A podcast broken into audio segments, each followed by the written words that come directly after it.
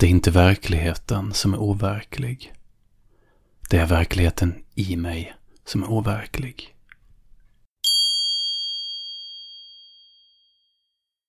Godståg, fält, kroppar. Godstågen kan bara beskrivas som massiva och rostiga. Fälten kan bara beskrivas som gröna och böljande och vackra. När jag ser fälten minns jag den gamla riktningslösheten. Jag var alldeles... Vändas fyra eller fem år sedan. Man blir... Lund. Otuktiga par i stadsparken.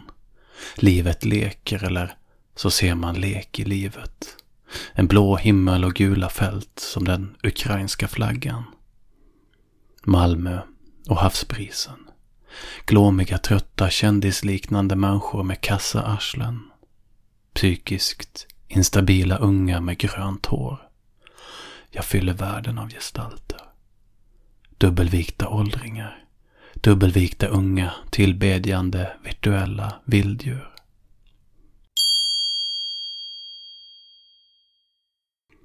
Vi svävar över havet, över djupet. Livets kärna sitter ovanför mellangärdet precis bredvid hjärtat. I mitten, i det hårda benet.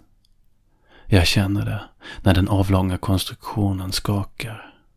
Min stol hänger över ett ofantligt land. Jag ser den uppspikade. Jag ber att jag som är ofärdig, även i styrka, även i tro, ska få helst leva vidare. Men annars, att det ska gå fort. Så fort att jag inte hinner reagera. Och att jag plötsligt är på fälten, på ängarna.